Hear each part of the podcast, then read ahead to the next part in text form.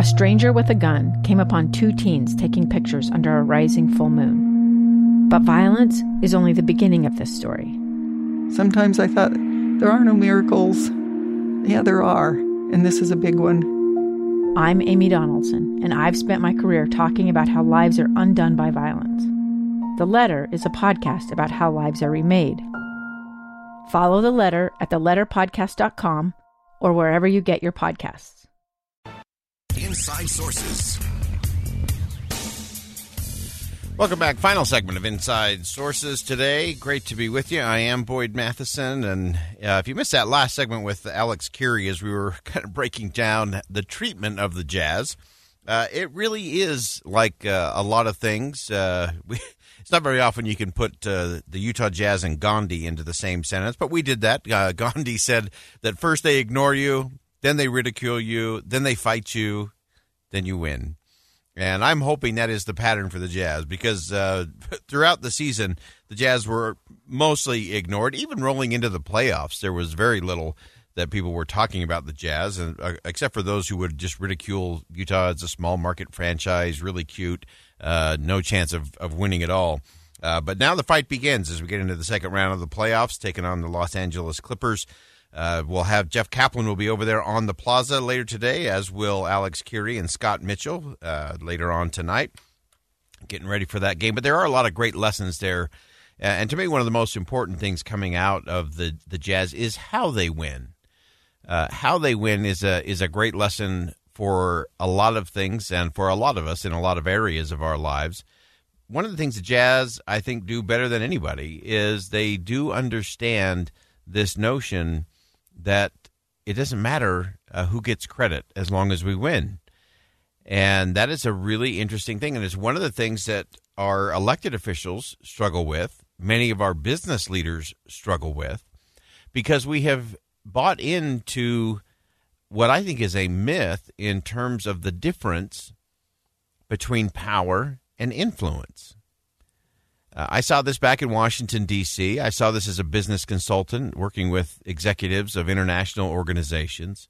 So many people become so obsessed with power and position that they forget that what really matters is influence and results.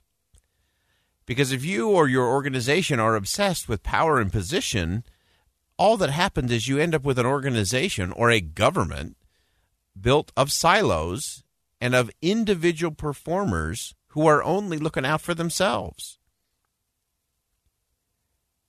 And I've seen it over and over and over and over again in government, in business.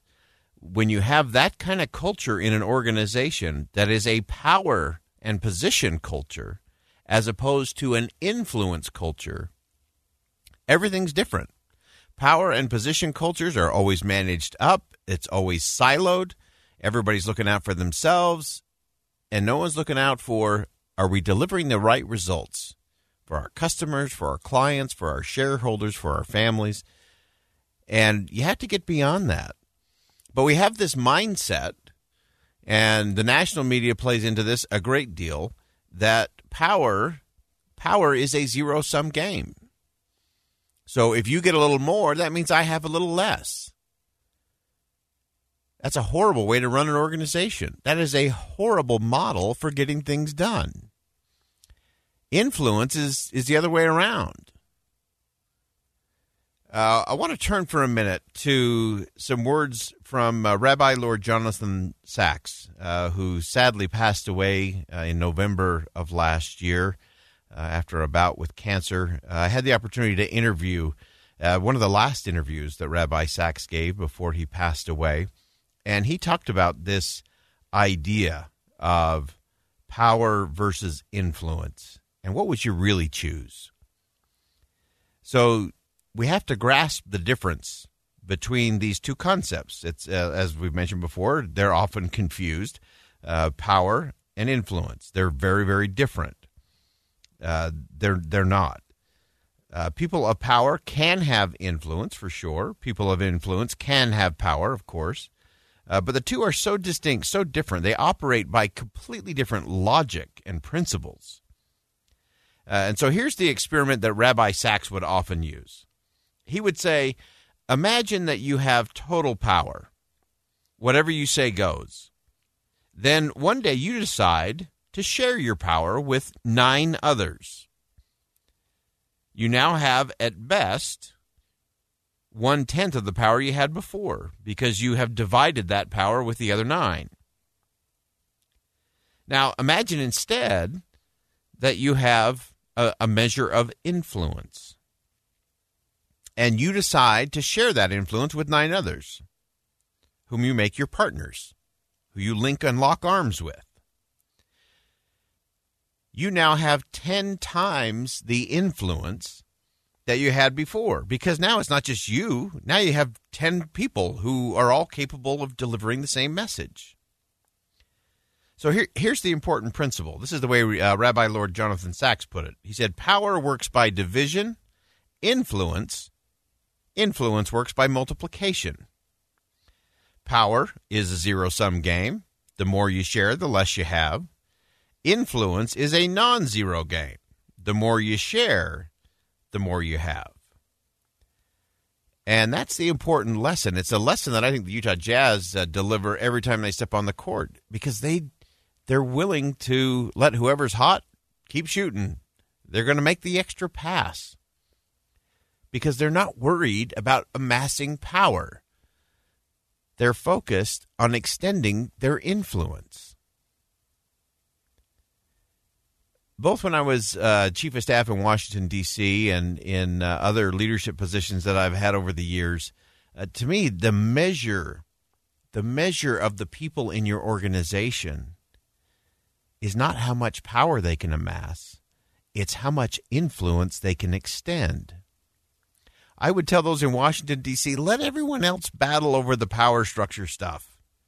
Let's focus on influence. And the greatest day were the days when we saw other people using language we had created or deploying a strategy that we had developed. We didn't get credit for it. We didn't get acknowledged for it, but our influence expanded because of it. Where if you're just trying to amass power, again, zero sum game, if you've got more, I got less. Influence is the opposite. The more you share it, the more you spread it, the more you have of it.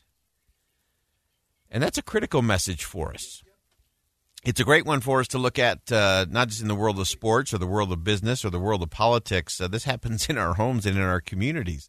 Uh, it's about influence. Uh, I used to give out an award every week in organizations that I led. It was called the Fingerprint Award. And it was given, it was the highest award you could get. Why? Because you were extending influence. So fingerprints may have come because someone came up with a, a great idea for a, a policy or a, a, bill to be run. Fingerprints may have come through uh, someone uh, coming up with a, great way to explain something that was happening in, in Washington or a way it could be done within a business. No names attached, no credit given, just fingerprints. And the people who make the biggest difference in this world are not power players. They're fingerprinters. They're influencers. And that's what the world needs far more of today. Uh, we got enough of people battling over power. Uh, but remember, power works by division, influence works by multiplication. If you're ever wondering about the significance of what you do every day, just look at just look for some fingerprints. Uh, and I would even take that one step further today. Think of the people who have left their fingerprints on your life, or in your business, or on your career, or on the decisions you made today. If you if you follow the fingerprints, you'll see the real influencers. You'll see the people who actually do make a difference every day. Uh, I have sitting on my desk a quote from Ronald Reagan that says, There is no limit to how far a person can go or what they can accomplish as long as they don't care who gets the credit. Leave some fingerprints today. Influence over power. I'm Boyd Matheson. Thanks for joining us on the KSL News Radio's Inside Sources today. Jeff Caplan's coming up next. And as always, as you go out into the world, make sure you see something that inspires, say something that uplifts, and do something today that'll make a difference. Two years ago, Americans watched in horror as a crisis unfolded at the Kabul airport. There's desperation and anguish. More than 80,000 Afghans have since arrived in America, but this story is still unfolding. I'm Andrea Martin. In my new podcast, Stranger Becomes Neighbor, we'll find out what happens to these new arrivals in our communities. Who would help our newest neighbors? Follow us at kslpodcast.com, Apple Podcasts, or anywhere else you listen.